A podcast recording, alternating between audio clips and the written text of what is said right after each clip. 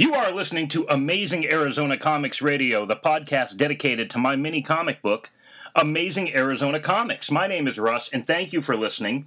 I haven't recorded one of these in quite some time, and like tens of thousands of other people right now during the pandemic of COVID 19, I've decided to chronicle these experiences uh, via podcast. Others are doing so as well on Twitch and TikTok and Instagram and all of those social media outlets in an effort to remain connected and, quite frankly, relevant. For me personally, so many of my uh, creative endeavors involve interactions with people, whether it's behind a table at a Comic Con or a, an art walk.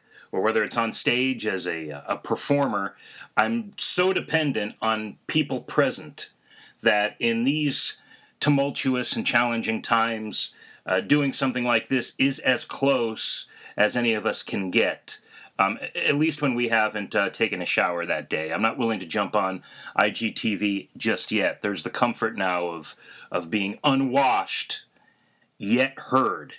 So uh, I am grateful for that. Actually, this isn't going to be a solo effort. This episode uh, specifically will feature a conversation with my good friend David Deloso, a local artist in his own right, who is having his own unique experiences in the midst of this. Uh, a significant amount of his income comes from rideshare. He is a uh, an Uber and a Lyft driver, uh, in addition to being one of the most talented and prolific artists I've ever met. The guy can produce ink brush work on par with the likes of uh, Paul Pope and his uh, homage work to, as you'll hear, uh, Van Gogh and Picasso and other fine artists is also unparalleled, reflecting both the uh, the look and the feel of the original artist's intent, but then also conveying his unique style and voice.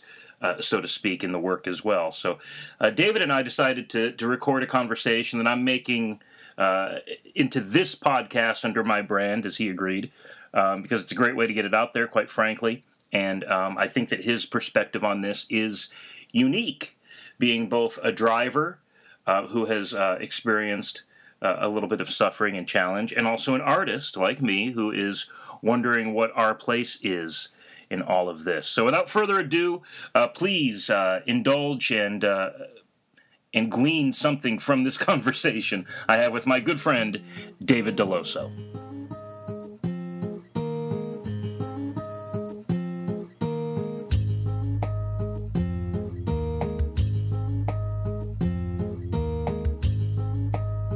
So, uh, David, I think you have been, um, in my opinion, one of my most um, successful friends at um, using your art as supplemental income. I mean, just sitting here talking about what we were going to discuss on the podcast, your phone chings and you get a sketch cover online with eyes and bids and, and stuff like that. So, um, and if you could see his apartment, we're surrounded by these big, beautiful canvases that he's painted in homage to artists like Picasso, and uh, there's a, a, Bowie and uh, not something Bowie painted, but an image of Bowie. Andrew Wyeth and uh, Van Gogh. Van Gogh up there. Van Gogh? Is that Van Gogh? All right. I'm not. I never argue with people. But all right, you pretentious son of a bitch. Yeah, it's a Van Gogh, but uh, never. You know what I mean? I made a tomato, but. Uh, but uh, I, and, I it's know, Frank I know, I, I know who you're talking about when you say Van Gogh, but yeah. But uh, yeah, anyway, so uh, you're always at the board, you're always creating, you're putting it online. You've sold pieces in my presence before. I've seen it happen. And so uh, I'm not just making this up to give you any kind of uh, bona fides here. It's the real deal. So what's what's going on in your personal world? We'll talk about us, and then we'll just kind of slowly expand out. You know? Yeah, man. What's um, going on? Oh, just depression setting in. Was like the the worldscape and everything, job situation is just unbelievably horrible. I mean, I don't want to cry about it because I know people have it way worse. So, uh, I'm just surviving, and uh, man, it. I was talking to you earlier how it just makes you focus on stuff you really be wanting to do, and uh, now it just it's got me realigned with the uh, just producing some artwork. Not so much just as a creative outlet, but it's like uh, I need to make some money, you know. So Mhm. I'm just starting to really, I'm really starting to crank out sketch covers because those always sell pretty good for me on eBay. But um, it's just it's just like a razor sharp focus on like what I need to be doing because I don't even know what the you know two a month from now it's going to be like. So I don't know, just a lot of lot of like thinking about what what the world's going to be like and where where where I'm going to be in that world. You know, I think it's interesting, at least locally here in Phoenix, when things started shutting down in mid March. The uh, the arts really seemed to be one of the first um, industries or practices that abided by the warnings that kind of heeded the call to be responsible and and support social distancing. You know, poetry readings, little comic book shows, um, art walks, the museums themselves. I mean, from the grassroots up to the the the, the echelon echelons of uh, of the art world here in Phoenix. The higher ec- echelons. I'm probably not, I'm not saying that right, but echelon. echelons. Yeah. Is that a word that Van Gogh coined, or anyway? All strata of the art world um, kind of heeded the call, and it gave me pause um, creatively too, uh, in thinking, well, if if we're basically accepting a role of non-essential, and some people will argue that art is one of the most essential things in culture, but um, it's certainly not a necessity for living. You know, so um, my my heart and my mind were really challenged by that. You know, and then TV shows too. Everything stops taping. You know, we're not. uh, You were just saying earlier, we're not, productions halt. productions are halted, All all films that are even done are delayed. Nothing's coming out. right? Because yeah, even if the film's in the can, nobody's going to go sit in a theater and watch it, Mhm. and they don't necessarily want to stream everything because there's more revenue to be made in a theater. So, um, yeah, I really was concerned, and I'm saying that in the context of your work because you are still selling items, which is an encouragement to any artist listening. If it's marketed well and if it's targeting a specific audience, in, in, in your case, it's certainly superhero fans, fans of comic books, and stuff like that. What's weird is I almost, you know, kind of gave up. Like just even trying to, you know, re-solicit every week, even though sometimes it takes months for a book to sell or something. You know, Mm. it's just. I I think that first initial week I just didn't even worry about it. Like I didn't even, you know, do my weekly Sunday re-lists of everything. You know, and just. You know, I was just like, who cares? Like nobody's gonna focus on that. I gotta make money. I gotta, I gotta do this, do that, and then you know, I just uh, got like a Superman one done, and and I just started noticing the um, the uh, the views on it. You know, where I mean, on a good week, I'm doing 30 views on a book, maybe one or two watchers. Usually doesn't sell, whatever. You know what I mean? Just doesn't cost me anything, so just put it on next week. But this one got like over 200 views, and uh, it didn't sell. But I mean, just 200 views, Mm. and I was just like, "What the f?" Like, wow, that's a lot. Like for, you know, average no name guy like me, like that's a lot, and that's not even trying to promote it anywhere on cross media social platforms. Just and I eBay. was like, yeah, I was like, people are on here just looking, you know. sure. So like, I'm not saying they bought it, but like, so then I did another Superman, and that one's at 200 views, and then I did a Spider-Man one, uh, Mysterio, and that one just sold, and that had over, I want to say over 200 views with four watchers, and I was like, that was that's what like refocused me. I was like, you know what, I'm gonna crank out as many of these as I can. Hmm. But yeah, it does. Well, I think people still have, um, as much as we're hearing in the news of the struggle that folks are having paying bills and whatnot, I think those folks that are essential and who are going to work, and in fact maybe working even a little bit more depending on the demands of whatever industry they work for, they have a little bit of expendable income and they are using it to indulge in the escapist entertainment, you know, that we that we rely on in hard times. And this is a hard time for everybody. So if you got an extra,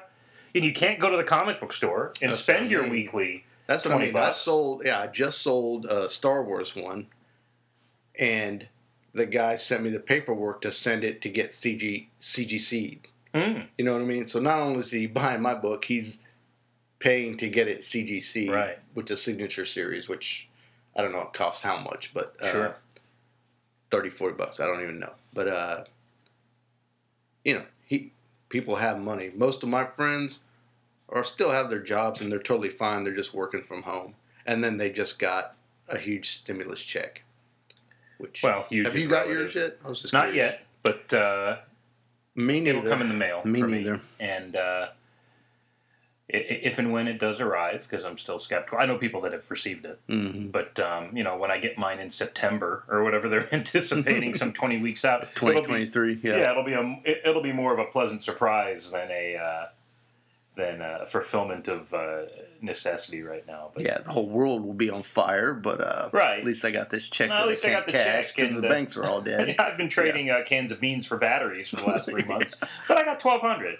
Uh, the- so, yeah, I mean, uh, in my world of self-publishing, um, it's definitely a double-edged sword because I need to. Um, I need to beef up my online presence and take my own advice um, and cross-platform some of this stuff. I have an online store, but I need to dabble maybe in, in Etsy, maybe look at eBay, um, and just do some different things than I usually do because I don't have the in person shows. I'm so dependent on in person shows. That's what screws us so hard. you Yeah. know, because none of those big art walks, which I, I I've been you know doing a lot more of lately to kind of you know focus on painting as well as like you know my art books and stuff like that, but.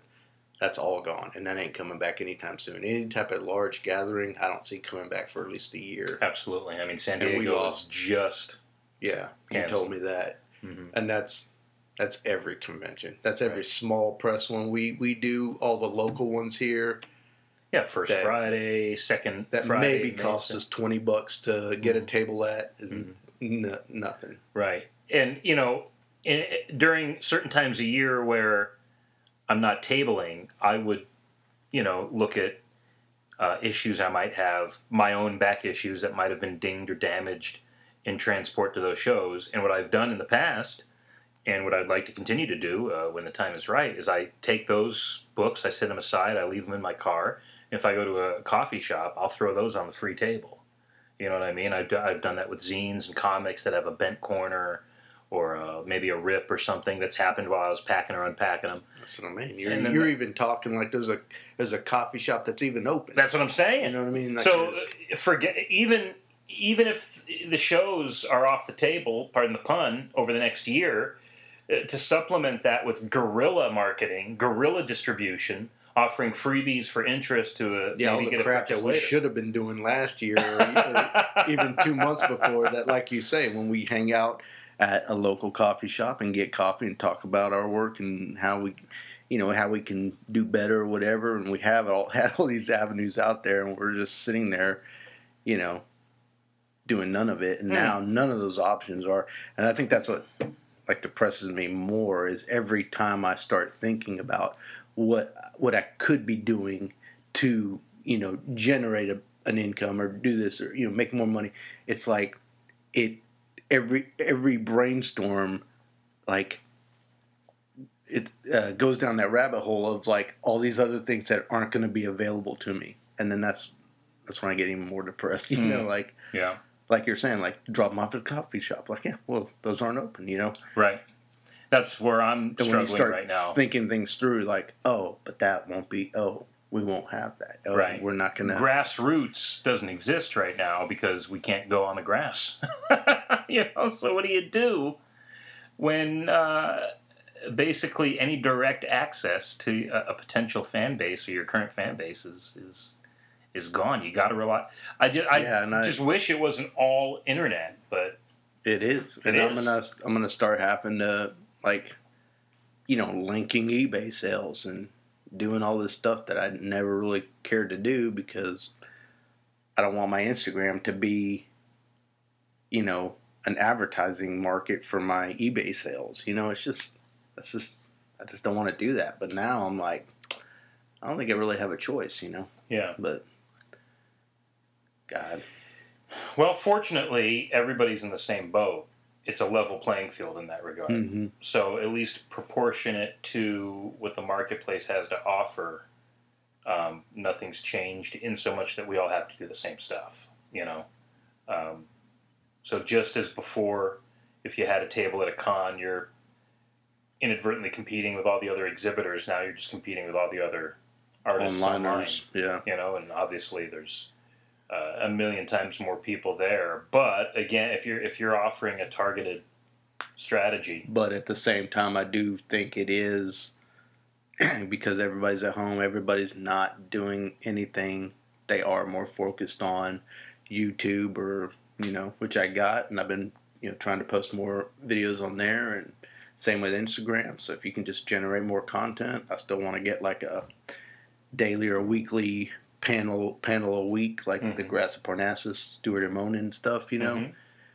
just to be more out there. But uh, it's a slippery Yeah. slope because uh, you got to be careful not to give away too much content for free, because then there's no reason to buy anything from you. You have to offer just enough of a teaser that is still a substantial. It's like a sampler at Costco. You know, you get a sample at Costco. It's a substantial bite that maybe will drive you to buy the product. But if they gave you the meat, if they gave you a meal, you wouldn't buy the product because you're satisfied. You know what I mean? So I see people on Instagram and social media all the time. uh, They give you everything for free. Dude, that's another thing I'm depressed about is all the samples at Costco. I could go in and eat, like do my walk around and be completely full and not spend a dime. It's, these are starving the, artists. These are the ways to do it. These are the you. end of days. What were you saying? I'm lost in my uh, Costco sampling. well, I mean, uh, speaking of going to stores, comic book stores, man. I mean, we're Oh, talking about God, shows and art walks, but Like let's I talk about the direct market. I feel so bad for everybody, every business in the world, but comic book stores are like, who you know, that's so near and dear to my heart. Like it's unbelievable, like how much of my personal life I've actually spent in them sure. and discovered stuff, and you know, met friends and Yeah, you and I met in a comic book store. yeah, We met in a comic book store. everything about them. Just you know, even before the Marvel universe made it cool, you know, we were those guys. Sure. Uh, and then, like I said, to grow up and then have my local comic book store support me as a local artist. Every time we were talking about it earlier, but every time, like when I got my art book pub, published, you know, or printed up, you know, all the stores were more than welcoming me to do a signing. No, you know, Drew or Ken Mm-hmm.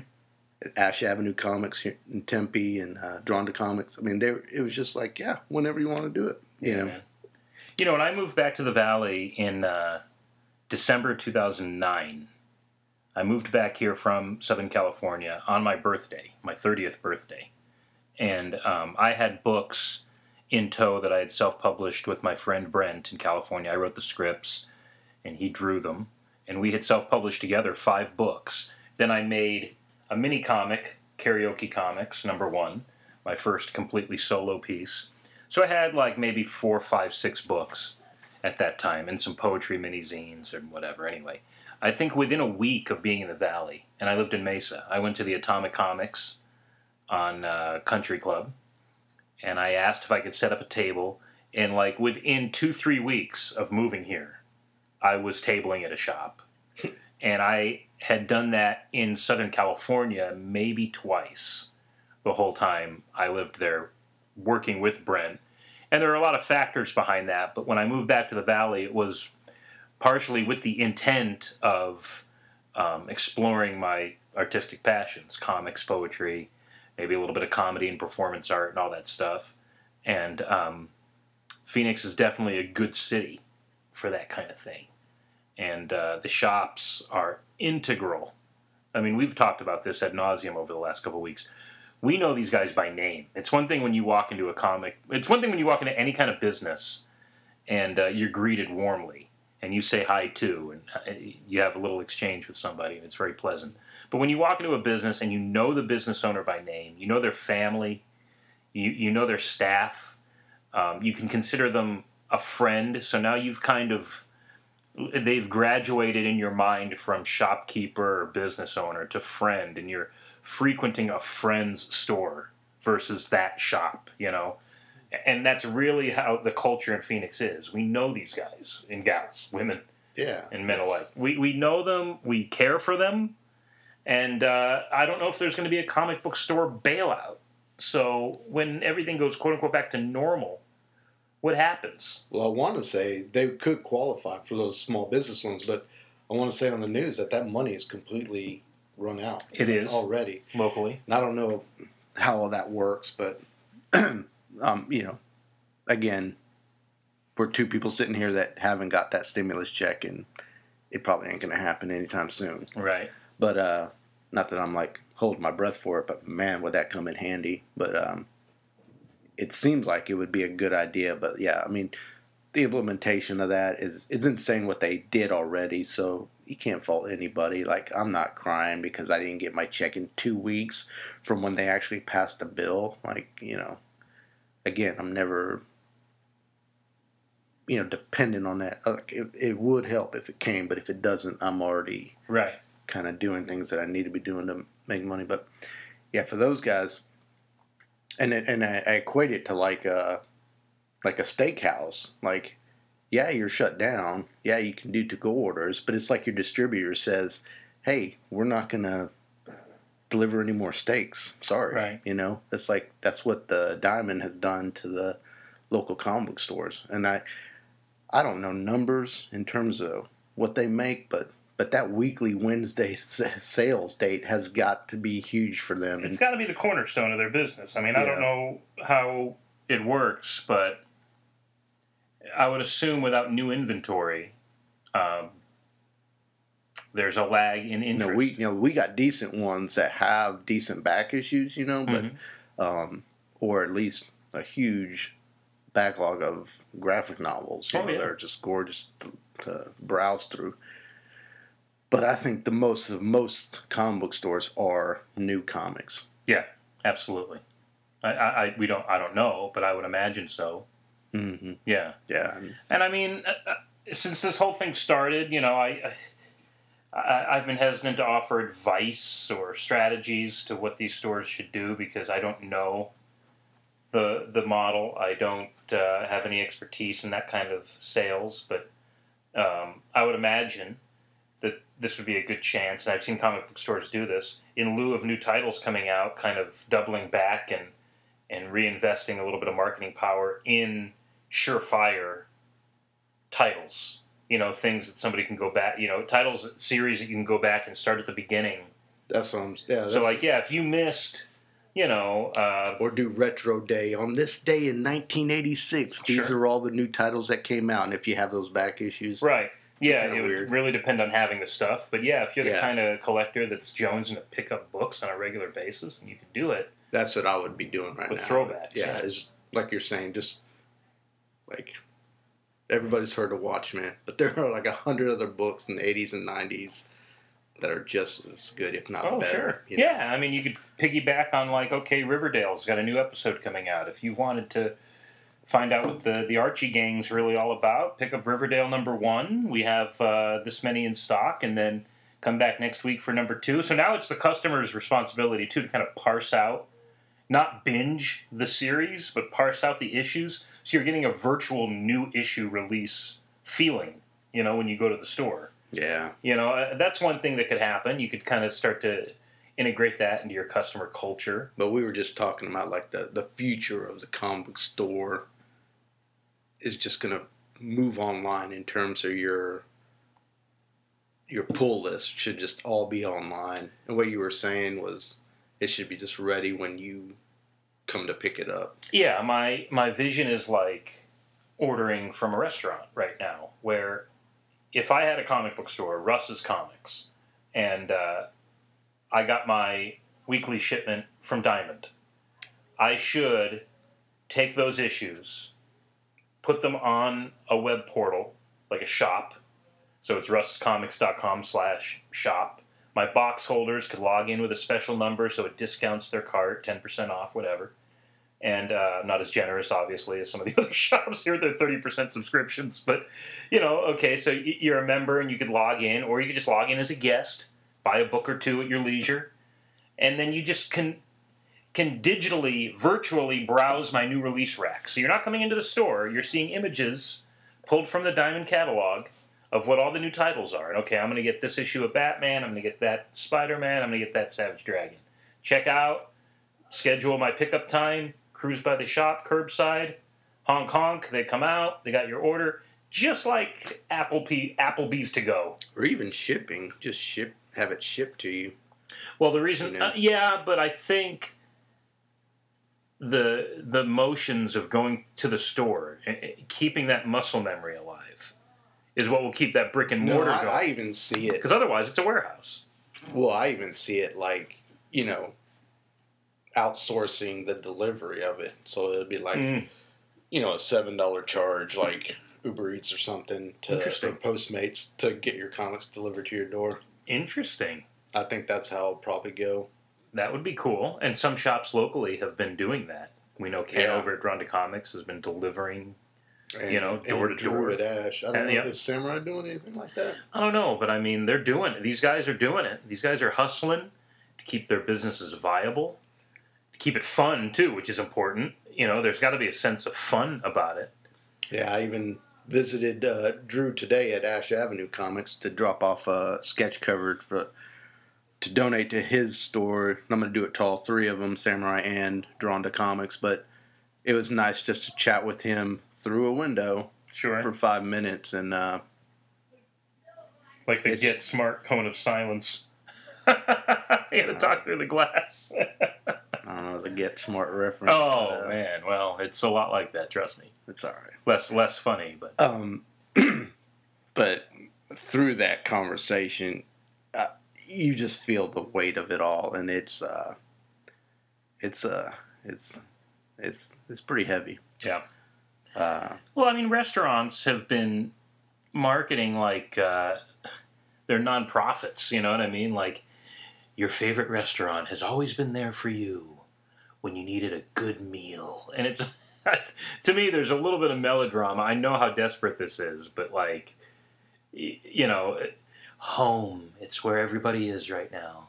It's what's important. Love, home. no, I got you beat. El Pollo Loco. Like, wait a minute, what? What are we talking about? El Pollo No, Loco. I saw a billboard sign by Fry's, and it said something to the effect of thank you all our employees you mean the you know whatever it said just you know we appreciate you or something i'm like how fucking much did you just spend on this billboard Well, sure. when you could have cut a check if it was a thousand dollars give every one of your employees five bucks or whatever Yeah, yeah, yeah. i just i'm like that billboard does f all for me you know like it's true.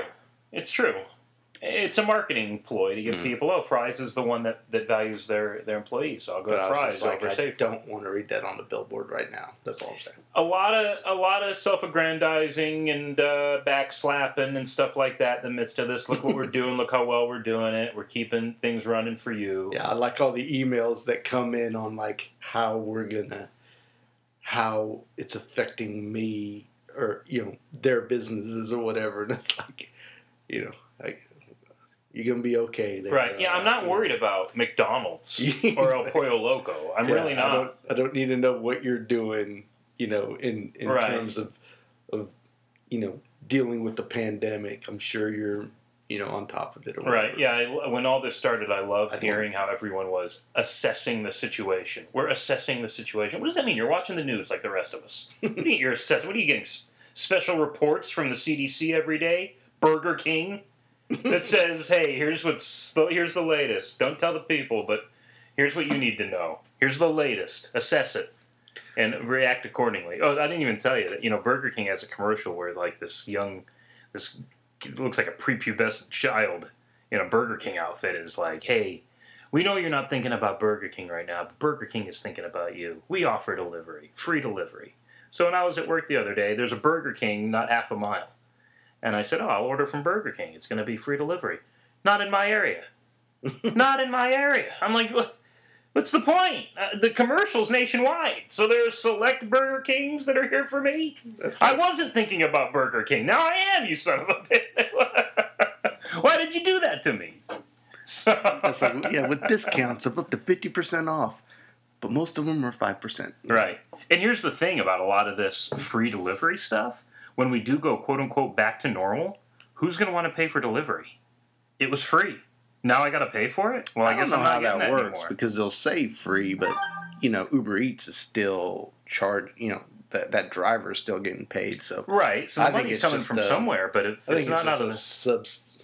Somebody's eating that cost, yeah. Right. But if it's, you know, built into the price, it's not really free. Sure. you know? I just think that, you know, if there was a delivery fee before and now there's not, it's going to be really hard to convince people. No, because they're going to that. be used to it. Most people don't care. They just want the convenience. They don't. Yeah, I guess, but I've never ordered more delivery, and it's only because it's free. Now I'll drive and pick up to avoid the three ninety nine. I never think it's free because I always think I, I want a tip. So Well, we ordered I- pizza not too long ago. Um, she, the, the delivery, uh, the delivery lady uh, said, you know, we're not asking you to sign the receipt right now um, because we don't want any contact with you. Mhm. So there's no tip. Uh, We didn't want that. We wanted to tip. But we didn't have cash. But I mean, that was that's how you tip is you add it to the receipt you could have paid for that when you know they should have asked about that when. When you order Place online. order, yeah. Absolutely. But you know, if they don't, Oh well. and then you they show up and you got it and you can't sign the receipt. I'm like, well, we this is part of the reason why we're doing this is we want to help these people. That's like when I get cash tip, I'm not gonna not accept it, but Right. you know. But you know. World's changing, man. Yeah. But yeah, just it's everything. I guess we could talk more about entertainment and whatnot, but uh like all our shows, all our movies. Did you see the uh, Dune promo shots that were released by Vanity Fair? I did not. Wow, looks gorgeous. Oh, isn't uh, Aquaman in that? Uh, yeah, Jason Momoa. Jason yeah. Momoa. Yeah, I did see that. Duncan, Idaho. That Nice. looks so good, and So what's the deal with that? Is it coming out soon? That's what I'm saying. Like it- I have no idea, and I don't even think it's going to. That's what's so sad about it because that's a movie. A I've been looking forward to. Denis Villeneuve is just on fire in my in my in my world. Mhm. Blade Runner 2049, my favorite movie of all time right now. Wow. Just a gorgeous freaking film, and like uh, I couldn't believe it. Anyway, um, but the guy's a master filmmaker already, and uh, I was so looking forward to this remake, and it was it was something that I was like so looking forward to. I love the marketing on Blade Runner because it just revealed nothing. It was Mm. like this real abstract trailer, and that's all I saw, and then I just didn't see anything else. With this, I was gonna go. I was saying to myself, like, I don't even want to see images. I don't want to see trailers. Sure. I don't want to see nothing. I just want to go to that theater because I know I'm, I'm, I know it's gonna be right. You know, Yeah. I mean, not 100, percent but You had faith. and then all this crap started happening, and then I, I thought about all the movies that are coming out, like Christopher Nolan's Tenet. I doubt I'm going to see it, and I want that one in IMAX because he shoots in IMAX. He understands the importance of it, and like all these films coming out, and I'm and uh, I was like, I'm not even going to get that movie. I mean, it's going to be like another year or two. I'm I'm thinking maybe next year. Just depends If because movie I theaters think even exist. that's I what I'm saying. They're talking about AMC going bankrupt, and uh, props to them too because I'm on the A list. It's twenty dollars a month, three movies a week. It can be IMAX or Dolby Cinema, anything. I get my money's worth ten times over, and they um, immediately halted my fees until the theaters reopened. But yeah, like you're saying, it's, you know, maybe a limited number of people can be in there, which would be awesome for me. But uh, Sure. Yeah, Um, A-listers only. You will. But uh, my point was, like, I was so depressed about all this stuff because I had already thought about all these movies I'm looking forward to Mhm. uh, that I I don't think I'm going to see in the theater. right. Dune was the most important one. So when I heard that they released some images, I said to myself, "Oh yeah, I'm gonna look just because I'm so depressed right now." Sure. And uh, man, it it really made me feel good for some reason, just to see a few still images from the freaking movie.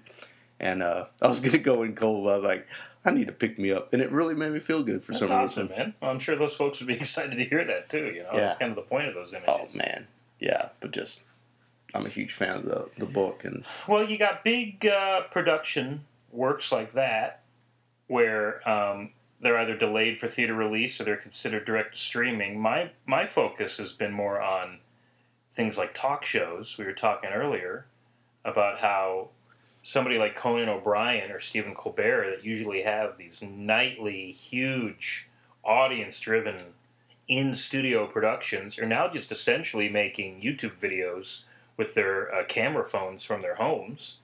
And nobody's really batting an eye at the quality. In fact, there's something really relatable to seeing these guys doing what we've all been doing, vlogging and whatnot, over the last five years or so.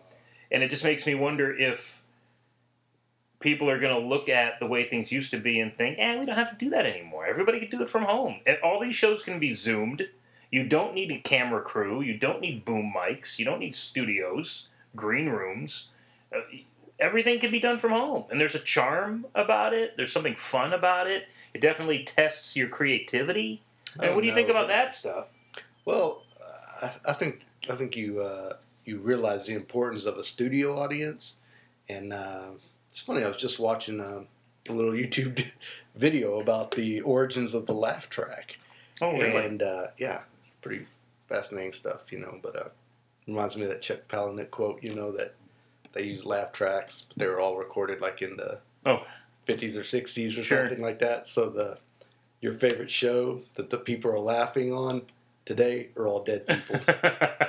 anyway, that's Yeah. a good Palahniuk uh, quote. But um, anyway, the need for them like dropped off in the 80s and 90s, and not 80s and 90s, but more recently. Like even you know, you think about shows like Seinfeld, and hmm of course I'm blanking on all Friends. these sitcoms. Yeah, Yeah. that had laugh tracks, and they're actually keyed in different type of laughs, short laughs. You know, Oh, yeah, you have and the... then you can like you know orchestrate Ooh. all the other ones. Yeah.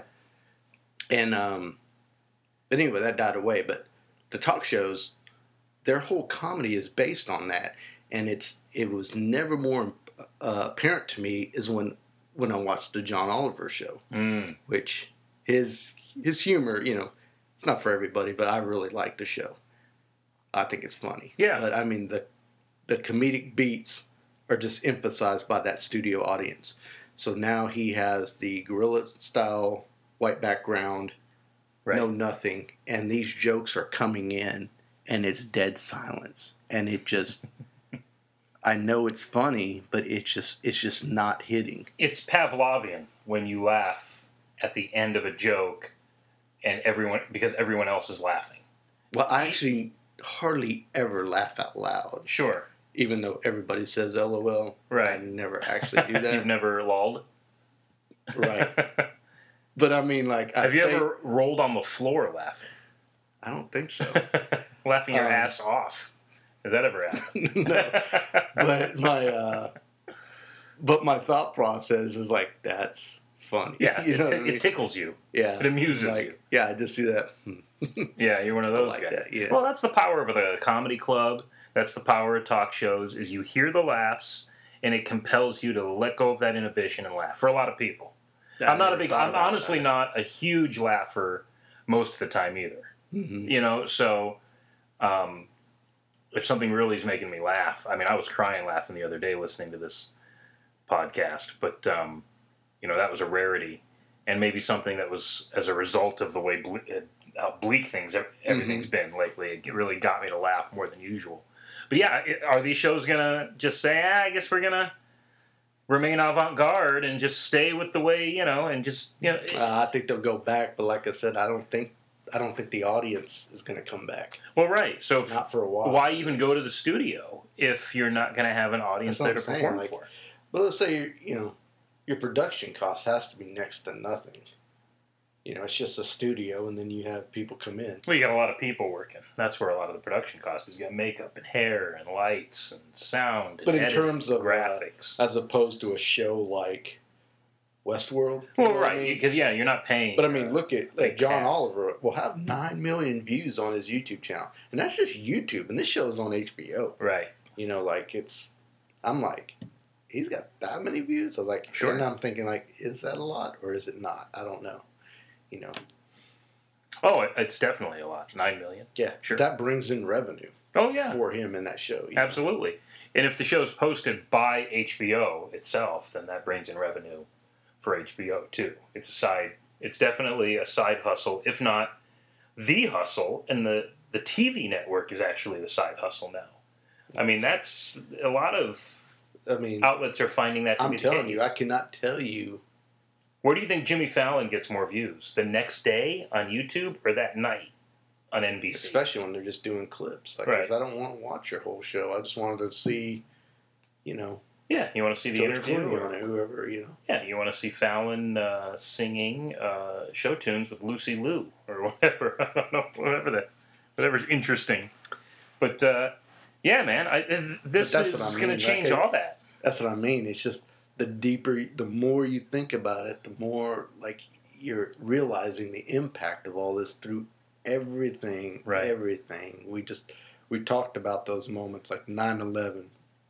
Everything was different. Sure. It got back to more normal, but everything was different after that. Well, and you got to think that not only do things get back to normal, but things get back to normal exponentially faster. Because prior to 9 11, for us, it would have been what, JFK for our parents? And you know what I mean? Uh, we, that wasn't something that impacted my personal life, thinking about a president getting shot. I mean, And then prior to that, Pearl Harbor. I mean, what are those seminal moments? well, you remember Reagan getting shot? yeah, but he wasn't he, he wasn't killed Yeah, but that so I think that's like, a different deal. Maybe the the uh, the shuttle on explosion. That was a That's a big one. that was a big one too. That's a big one.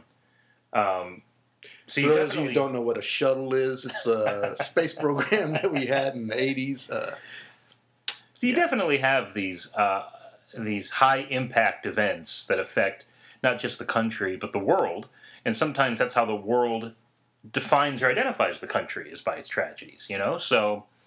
Um, I mean, for us in America, yeah, I would say going back 9 11, I look at the shuttle, I uh, look at uh, maybe Vietnam, but I don't know if there's any singular event other than that just being one long deal. Uh, oh, the, the moon landing, JFK, uh, Pearl Harbor, Yeah, you know, huh? just keep going back, you know, and then prior to Pearl Harbor, the Depression, you just have these events, and this will definitely be on that list. Um, this is like not even an American thing. This is like well, very true. the world. Right. Like I don't I I can't even fathom what has been done. Like they're just saying we're gonna close down the world. the world. You know, like I I didn't even understand how they grounded every single flight that day on 9/11.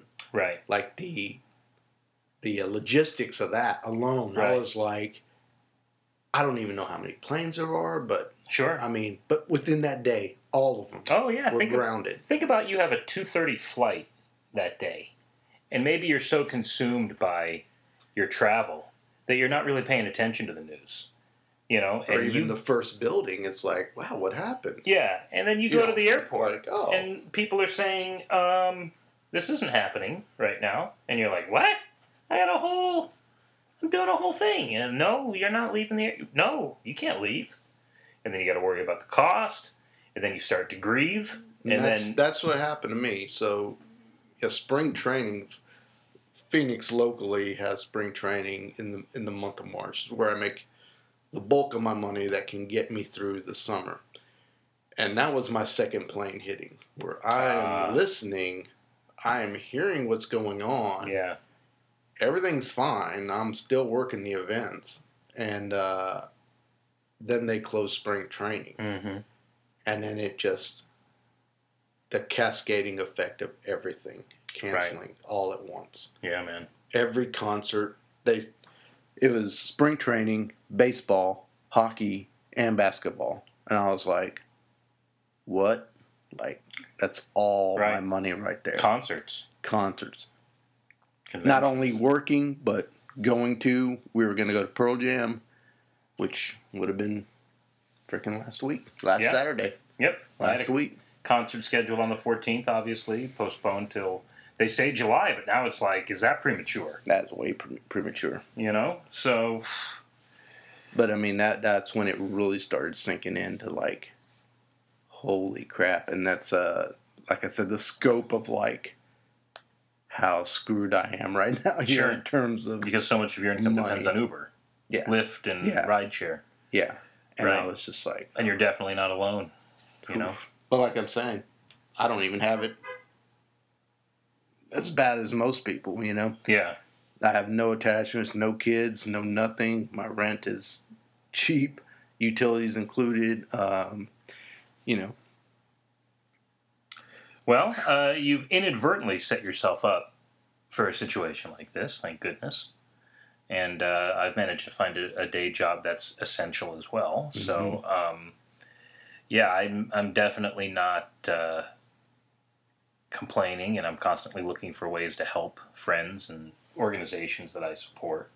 Um, this might be a good place to put a pin in this conversation because we've covered a lot of ground already. We've talked about how it affects our world, how it affects the comic book world, entertainment, and then the perception nationwide and globally. I mean, I think we've covered. and I like all the charity stuff. I think I, I do want to talk about Jim Lee and what he's doing. oh yeah, absolutely. Uh, good lord. Uh, it's I almost want to say they were talking about Fat Man and Batman, but um, to where he's just not an artist that's trying to help out.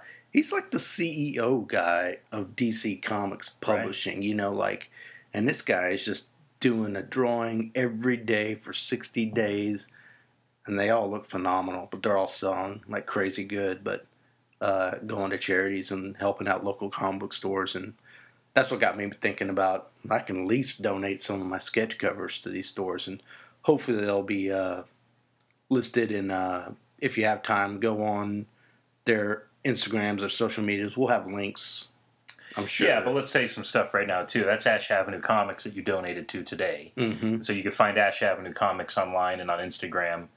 Um, and then David uh, is at the Vasic, the underscore V A S I C on Instagram at the underscore Vasic. And you'll have uh, information about what you donated there as well. yeah I'll be I'll be cross promoting it there but um could help out those guys that that'd be great uh, and the website too thevasic.com but Yep. Very cool, man. I think uh, if I do this again, um, I want to talk about what superheroes would do if they existed in the time of COVID 19. Because that's what I'm writing about and drawing in my comic right now vignettes of individual heroes' experiences. Um, of your your character in my in my characters in Amazing Arizona Comics, yeah, because so many of the stories that I've written are ripped from the headlines, kind of like Law and Order. I I- I think like if superheroes existed, how would they react to issues like in Arizona the immigration policies that we have, or gun control, or the the supernatural elements of of the desert, like the Phoenix Lights mm-hmm. and all this stuff. That's stuff I've pulled from from day one over the last ten years, and uh, I mean, this is just begging for an exploration. In some ways, satirical and, and humorous, but in other ways, kind of kind of dark and disturbing. I mean.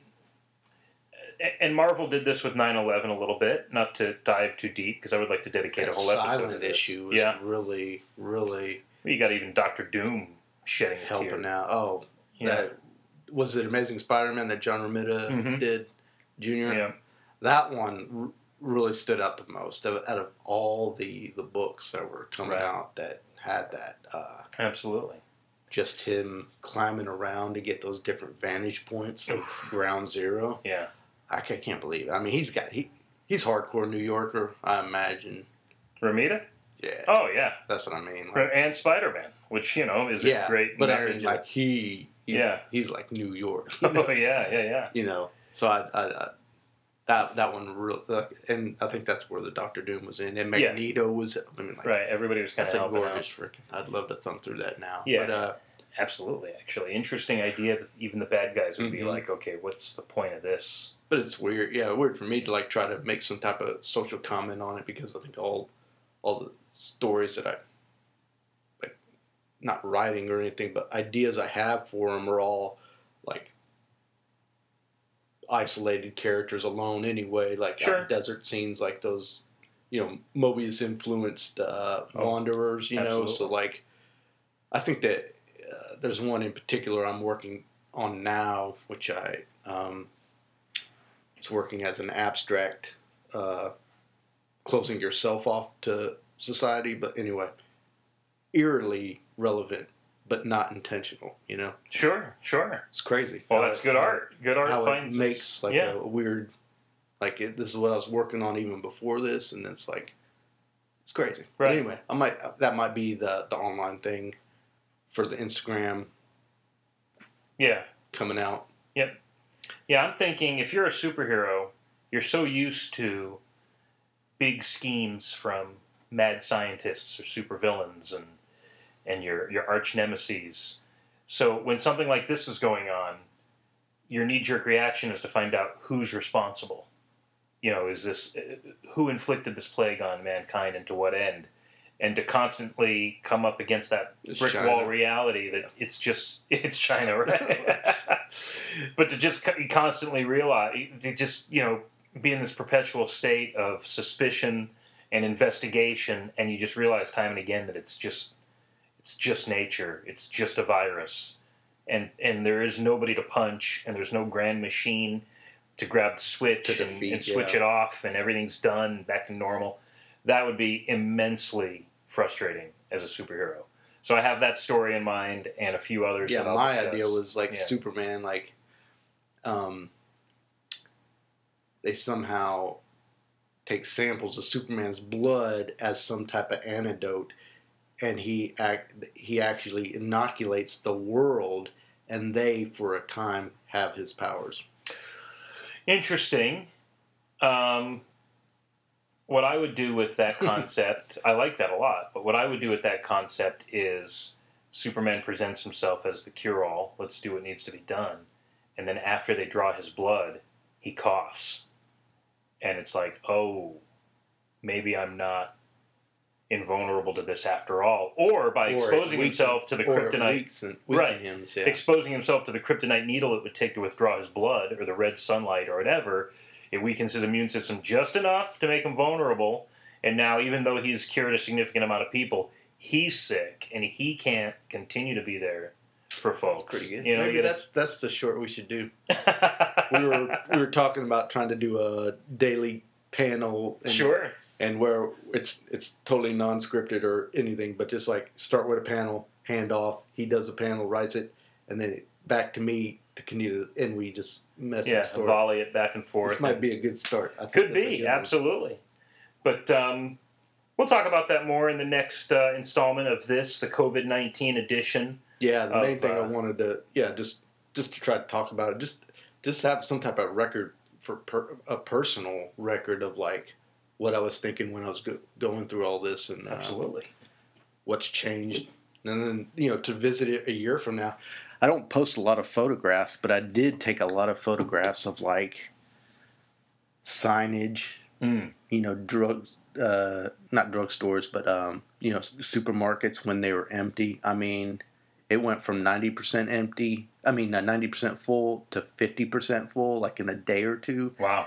It was it, the the photos I have are, are freaking scary. Yeah.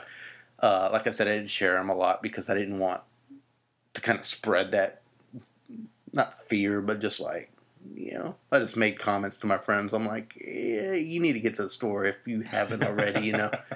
Um, but I, I got, I got a lot of these photos, and you know, on some type of anniversary, I want to kind of put a collection together of what I've seen. Like, I don't know if you've seen the strip club cheetahs off of Seventh Street. No, it's a. but it has the like a little the little uh, The marquee. LED sign, you know, about like "Stay safe, we're gonna come back." I can't remember what it says, but I've got to get this picture Right. it's like the strip An club, essential industry. the strip club response to it, and it's just like awesome. hey, man. I mean, but I mean, those those way of life. photographs are like just right. golden, you know. So it's always like going to Target and you're just seeing the the COVID, uh, you know, Oh yeah, little the shop press six release, feet apart. yeah, each snaps or the the stickers, and that's that's another thing how I know this is gonna like the uh, impact of it is gonna be so significant because it's not just duct tape or some crappy Right. tape on the floor. It's they've already made Yeah, these are you vinyl. know,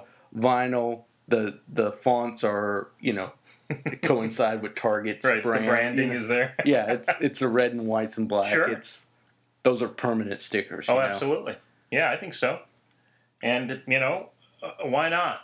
Uh, why not proceed with caution from this moment forward, so that um, we're prepared for the next uh, COVID, whatever it may be. You know. Yeah. Mm. So, well, I'm going to put a pin in this. David, thank you for being my guest again uh, at the Vasic, the underscore Vasic on uh, Instagram Yeah. and thevasic.com. That's Thank the you. website. Yeah. And uh, you can find me, of course, at Amazing AZ Comics on Instagram and uh, AmazingArizonaComics.com. Those are the two big uh, online hubs for uh, what's going on in the world of Amazing Arizona Comics and uh, my uh, sphere of arts and uh, arts and sciences now in the Phoenix area. My name is Russ, and thanks for listening.